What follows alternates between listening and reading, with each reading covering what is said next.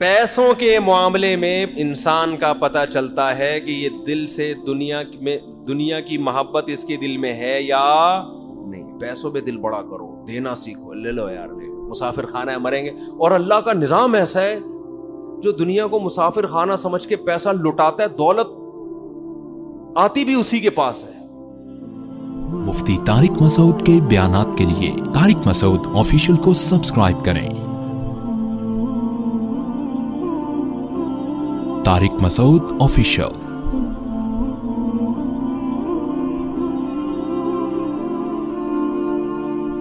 انسان کی دینداری کا اور اس بات کا کہ یہ آخرت پر یقین رکھتا ہے, سب سے پہلے پتہ چلتا ہے کہ مالی معاملات میں کیسا ہے. پیسہ دینا کسی کو بہت مشکل کام ہے اپنا نقصان کر کے. میرے پاس صبح شام کیس آتے ہیں, وہ ایک کروڑ کھا گیا, وہ اس کے دو کروڑ کھا گیا. جو کھایا ہوتا ہے میں اس سے بولتا ہوں دو, اس پہ کہہ رہے کہاں سے دوں, گھر بیچ کے دو. بھائی میں کیا روڈ پہ آ جاؤں؟ میں نے کہا جن کے پاس ذاتی گھر نہیں ہے کیا روڈ پہ سو رہے ہیں وہ سارے؟ بولو نا کیا ہو گیا بھائی, کرائے پہ رہو نا. نہیں جی میں کیسے گھر بیچوں, میں نے فلاں کا دو کروڑ دینا ہے, تین کروڑ دینا ہے, میں گھر کیوں بیچوں؟ پورے حرام خوری کے مزے اڑائے گا ہے بھائی, گھر بھی اپنا رہے, گاڑی بھی نہ بکے, سب کچھ ہو, اور پھر اضافی کوئی تکا لگ گیا تو فلاں کا قرضہ ادا کر دوں گا میں کیونکہ میرے بزنس میں لاس ہوا ہے. سمجھتے نہیں ہو, میرا خیال ہے یہ ہو رہا ہے مارکیٹ میں, بزنس میں لاس ہوا, میں کہاں سے تو دے گا. آج کل میرے زبان میں باپ کا لفظ چڑھا دیا اس بندے نے, تیرا باپ بھی دے گا, ٹھیک ہے نا. مکان بیچ دے قرضہ فلاں کا. میرے چھوٹے چھوٹے بچے ہیں, میرے تو بھائی چھوٹے چھوٹے بچے بھی ہوتے ہیں, بڑے بڑے بچے بھی ہوتے ہیں. یہ تو ہمیشہ سے ہو رہے بچے, کبھی چھوٹے ہوں گے, کبھی بڑے ہوں گے, کبھی منجلے ہوں گے, کبھی نہیں بھی ہوں گے, کبھی ہوں گے. یہ تو دنیا کا حصہ ہے. تو کیا آسمان سے نیا نازل ہوا ہے کیا تیرے چھوٹے چھوٹے بچے ہیں؟ بچے تو پہلے چھوٹے چھوٹے ہی ہوتے ہیں, بڑے بڑے تو اچانک پیدا نہیں ہو جاتے. فضول قسم کی باتیں. مکان بیچو فلاں کا قرضہ دو. نہیں آ رہی بات, میرا خیال ہے بہن وراثت مانگ رہی ہے, بیچ اس مکان کو جس پہ تو قبضہ کر کے بیٹھا ہوا ہے ہزار گز کے بنگلے پر, بیچ کے اس کا حصہ دے. اب دے تو تڑاک پہ آ گیا ہوں میں. یہ تمیز سے سمجھانے والی باتیں ہیں ہی نہیں. داڑھی اتنی لمبی رکھی ہوئی ہے, عمریں ہو رہے ہیں, تمہارا حج ہو رہا ہے, تو نے بہن کی وراثت کہہ رہے ہیں جب مکان بکے گا. مکان تو پچیس سال کے بعد جا کے بکے گا, اس وقت وہ بہن بڈھی ہو کے مر چکی ہوگی, اس کو کیا فائدہ ہوگا اس مکان سے؟ نہیں جی ابا کا مکان ہے بیچ دیا تو ہم کہاں جائیں گے. کیا جن لوگوں نے کیا کرائے پہ, میں ابھی تک اللہ کا شکر ہے کرائے پہ رہتا ہوں, ابھی تک میرا ذاتی گھر. ہم جب چودہ بچوں کے ساتھ کرائے پہ رہ سکتے ہیں تو تو دو بچوں کے ساتھ, وہ بھی اتنے سے اتنے سے, اس میں تو دراز میں آ جائیں گے. اس کے لیے تو گھر کی بھی ضرورت نہیں ہے. ایک الماری خریدو اس میں رکھو اس کو. گھر تو ہے ہی نہیں آج کل. گھر تو وہ ہوتا ہے جس میں افراد ہو. نہیں آ رہی میرا خیال ہے بات. ایسے ہی ٹھیک ہے جیسے چل رہے ہیں بھائی.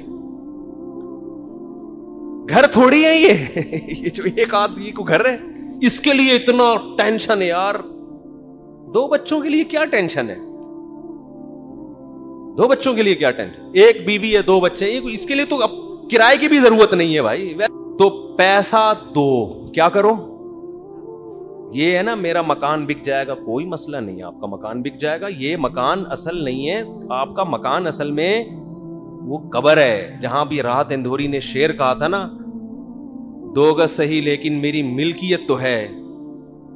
اے موت تو نے, کیا شعر ہے یار, اے موت تو نے مجھ کو زمیندار کر دیا, دو گز صحیح لیکن میری ملکیت تو ہے. اے موت تو نے مجھ کو زمیندار. زمیندار جب بنتا ہے جب قبر میں جاتا ہے, یہاں سے کوئی نہیں نکالے گا. لیکن کراچی کے قبرستانوں میں وہ بھی نہیں ملتی, آپ وہاں سے نکالتے ہیں ایک سال کے بعد.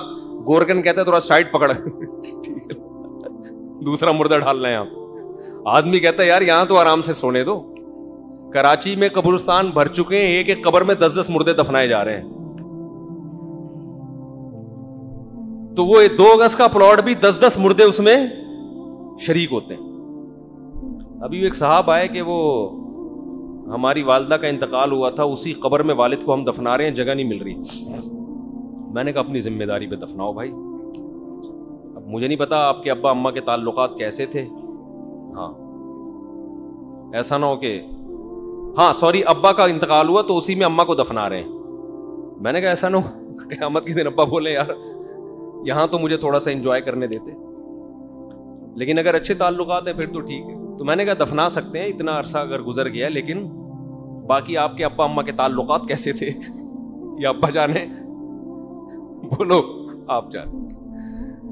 احتیاط اسی میں کہ فاصلہ رکھا ہے. تو خیر, پیسوں کے معاملے میں انسان کا پتہ چلتا ہے کہ یہ دل سے دنیا میں, دنیا کی محبت اس کے دل میں ہے یا نہیں. پیسوں میں دل بڑا کرو, دینا سیکھو, لے لو یار, لے لو, مسافر خانہ ہے مریں گے. اور اللہ کا نظام ایسا ہے جو دنیا کو مسافر خانہ سمجھ کے پیسہ لٹاتا ہے, دولت آتی بھی اسی کے پاس ہے.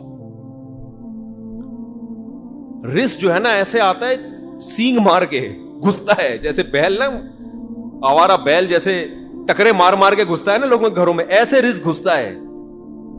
لیکن اللہ پہلے آزماتے ہیں کہ تو مجھ پہ اعتماد کرتا بھی ہے کہ نہیں کرتا. دینا سیکھو, کسی کا حق اپنی جیب میں مت رکھو. اور دیکھو مالی معاملات میں اللہ نے ایک اور حکم دیا ہے بہت اہم. اچھا, لوگ یہ بھی دیکھ رہے ہوتے ہیں فلاں کو ضرور, میں اپنا ڈیڑھ کروڑ کا مکان بیچوں گا تو فلاں کو ضرورت کیا ہے, وہ تو اتنا کھاتا پیتا آدمی ہے. او بھائی جان, جب کسی کا پیسہ آپ کے ذمے ہوتا ہے تو آپ نے دینا ہے اس کو, وہ چاہے زرداری کیوں نہ ہو, ٹھیک ہے نا. اس کو ضرورت ہے یہ نہیں, یہ نہیں ہے شریعت میں, آپ نے دینا ہے, وراثت دینی ہے. ایک بھائی کروڑ پتی, ابھی ایک ویڈیو وائرل ہوئی تھی, پتہ نہیں صحیح ہے غلط ہے, کہ وہ بہن وراثت مانگ رہی تھی, اس کو بھائیوں نے کوٹا. مجھے نہیں پتا وہ صحیح ہے, فیک بھی ہوتی ہیں چیزیں, یا بعض دفعہ کیس کچھ اور ہوتا ہے, بنا کچھ اور دیا جاتا ہے. لیکن بعض دفعہ ایسا حقیقت میں ہوتا بھی ہے. بہت سے علاقوں میں بہن وراثت نہیں مانگ سکتی, اسے پتا ہے میرے نمازی پرہیزگار بھائیوں کو غصہ, بولو, آ جائے. دل بڑا رکھو, دو بغیر مانگے دو ہے. روڈ پہ آ جاؤ, خدا کی قسم کسی کو حق دے کے انسان غریب ہو جائے, اس میں سکون زیادہ ہے. آدمی کہ یار ایک پیسہ کسی کا میرے ذمے نہیں, اللہ کھلائے گا, اس کا اپنا مزہ ہے. اور پھر اللہ ایسا کھلاتا ہے چھپڑ پھاڑ کے. میں اکثر ایک واقعہ سناتا ہوں نا, پہلے زمانے میں تو دینی مدارس کے پاس وسائل بہت کم ہوتے تھے, تو ہم کتابوں میں ایک واقعہ پڑھتے تھے. ایک بہت بڑے بزرگ, نام ذہن میں نہیں ہے ان کا, انہوں نے کیسے غربت میں پڑھا. طالب علم تھے, پڑھتے تھے, تو گھر میں جب کھانے کے لیے آتے تو ماں کہتی آج ہم اللہ کے مہمان ہیں, کھانا نہیں ہے. مطلب یہ یہ یہ اشارہ تھا کہ آج نہیں ہے اللہ کے مہمان کا مطلب کچھ بھی نہیں ملے گا, آج اللہ ہی کھلائے گا, روحانی طور پر کھلائے گا. بچے بھی بڑے نیک ہوتے تھے, چلے آتے. ایک دن اسی طرح گئے ہیں, اماں کچھ کھانے کو ہے, انہوں نے کہا ہاں ہے, رونے لگے. اس نے کہا اماں جب تو یہ کہتی تھی نا آج ہم اللہ کے مہمان ہیں, اس میں زیادہ مزہ تھا. اس بھوک کو کس کے لیے برداشت کیا جا رہا ہے, اللہ کے لیے, اس کا اپنا مزہ ہے. امام احمد ابن حنبل رحمہ اللہ تعالی, جو امام بخاری کے استاذ ہیں, وہ کہتے ہیں ایک آدمی شادی شدہ بچوں والا جب وہ غربت سے پریشان ہوتا ہے, اپنے بیوی بچوں کی طرف دیکھتا ہے اور اس کے پاس وسائل نہیں ہیں, اور اللہ کے سامنے گڑ گڑاتا ہے, اللہ کو اس شخص سے محبت اس عبادت گزار سے کئی گنا زیادہ ہوتی ہے جو ہر وقت مسجد میں بیٹھ کے اللہ اللہ کرتا ہے. سمجھتے نہیں ہو, ایک آدمی جو چوبیس گھنٹے اللہ کی عبادت کر رہا ہے, اور ایک وہ جو اللہ کی مخلوق میں لگا ہوا ہے اور وسائل نہ ہونے کی وجہ سے اللہ سے دعائیں مانگتا ہے کہ اللہ ان, ان کی خاطر مجھے روزی دے. جس کی آل اولاد ہو وہ تو پریشانی میں پھرتا ہے نا, کنوارے کنواروں کو کیا ہے, ان کو تو گٹکے کے پیسے چاہیے بس. جو بال بچے والے لوگ ہیں ان کو ٹینشن ہوتی ہے نا, ان کو کھلانا ہے پلانا ہے. تو امام احمد کہتے ہیں شادی شدہ بال بچوں والے آدمی کو جو رزق کی ٹینشن اللہ کی طرف سے ملتی ہے, اس ٹینشن سے جو اس کے درجات بلند ہوتے ہیں وہ عبادت گزار کے درجات عبادت سے ایسے بلند نہیں ہوتے. ایک تہجد گزار اور دن میں روزے رکھنے والے کو وہ مقام نہیں ملتا. تو اللہ پہ اعتماد, اللہ پہ توکل, اللہ کے لیے ٹینشن اٹھانا یہ بہت بڑی عبادت ہے. یہ عبادت کیوں ہے کہ اس ٹینشن میں بھی اس کے قدم حرام کی طرف نہیں جا, نہ یہ نسل روک رہا ہے. نسل روکنا بھی جائز نہیں ہے غربت کے خوف سے کہ کھلاؤں گا کہاں سے. اس میں اللہ پہ توکل واجب ہے کہ جس اللہ نے مجھے کھلایا ان کو بھی کھلائے گا, کسی کو کم دے گا کسی کو زیادہ دے گا, کوئی بات نہیں, اللہ کا نظام ہے. یبسط الرزق لمن یشاء ویقدر, جس کے لیے چاہتا ہے رزق کشادہ, جس کو چاہتا ہے تنگ کر دیتا ہے. جس کے کشادہ کر دیا شکر ادا کرے, تنگ کر دیا صبر کرے, بھائی اللہ کے ہاتھ میں ہے. اس بیس پہ نسل روکنے کی اجازت نہیں ہے آپ کو کہ پیسے نہیں ہیں تو بچے کہاں بچے کیسے پالوں گا میں.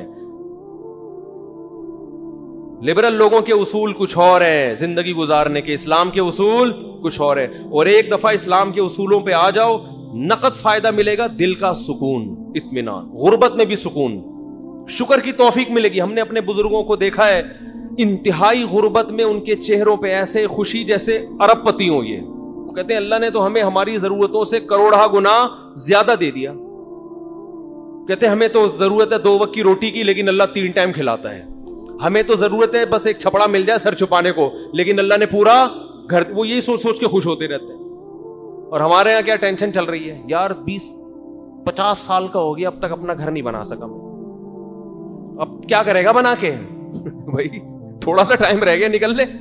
پتلی گلی آنے والی ہے, پتلی گلی آنے والی ہے جس سے فرشتے چوہے نکالیں گے. نکل پچاس سال کے بعد کیا بنانا ہے یار.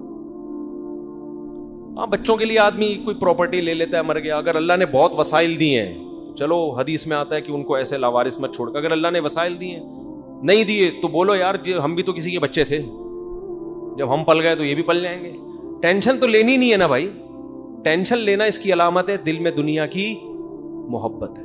اس دنیا سے چپکے ہوئے ہو ایلفی کی طرح, چھوڑنے کے لیے جو چھوڑے گی یہ بتا دوں. اور دنیا چھوڑتی بھی ہے اور آپ کی مرضی سے بتا کے نہیں چھوڑتی. بھائی یہ بڑا مسئلہ ہے دنیا کے ساتھ. چلو کوئی محبوبہ آپ کو چھوڑ کے جائے, بتا کے جائے بھائی میری فلاں سے سیٹنگ ہو گئی ہے میں جا رہی ہوں, تو آدمی کو تسلی ہوتی ہے یار اب کیا کرو یار اب ہو گئی سیٹنگ کیا کرو. ایک ہوتا ہے ٹائم دیا تھا قائد اعظم کے مزار پہ آنے کا ہے, آپ امید میں پہنچے کہ یہاں ملاقات ہوگی, لیکن اطلاع آئی کہ کسی اور کو کہیں اور ٹائم دے چکا. یہ دھچکا برداشت کر دے گا انسان. دنیا کا بھی یہی اصول ہے, لاکنہا خلت قد سیق من دمیہا فجع و بلع و اخلاف و تبدیل. آپ کو دنیا ٹائم دے گی, کیا مطلب آپ کو بتائے گی کہ تمہاری صحت اس قابل ہے کہ میں ابھی تمہیں چھوڑ کے جانے والی نہیں ہوں, نہ تمہیں شوگر ہے, نہ تمہارے گردوں کا مسئلہ, نہ تمہارا کوئی مسئلہ, پیسہ دولت سب, ابھی میں نہیں جا رہی. لیکن ادھر پورا پتلی گلی اس نے تیار کر کے رکھی, اس کو ٹرک کے نیچے لا کے مارو, اس کمبخت کو کوئی بیماری نہیں ہے, اس کو ٹرک کے نیچے لا کے مارو, یہ ایسے نہیں مرے گا, نہ اس کو نہ شوگر ہے نہ گردوں کا مسئلہ ہے, اس کا ٹرک بنتا ہے کیا بنتا ہے, اس کی ہڈیاں بھی مضبوط ہے, کار ایکسیڈنٹ میں بھی نہیں جائے گا یہ. تو یہ وہی ہے کہ سیٹنگ آپ سے دکھایا جا رہا ہے لیکن ہو فرشتوں سے سیٹنگ رہی ہے, ملک الموت سے, اس کو لے کے جاؤ یہاں سے. جتنے لوگ مرے ہیں نا ان میں ننانوے فیصد وہ تھے جن کا پہلے سے مرنے کا کوئی پروگرام نہیں تھا. ابھی ایک دوست ہمارے آئے, ان کا چھتیس سال کا جوان بھائی, اللہ تعالیٰ مغفرت فرمائے, دو دن ٹائیفائڈ ہوئے اور انتقال ہو گیا. نہ اس سے پہلے کوئی بیماری, اتنی موتیں ہو رہی ہیں. اور کورونا بھی کہہ رہے ہیں نئی شکلوں میں آ رہا ہے, جو انڈیا میں تباہی مچائی تھی وہی, تو اس پہ تھوڑا سا احتیاط بھی کرنی چاہیے.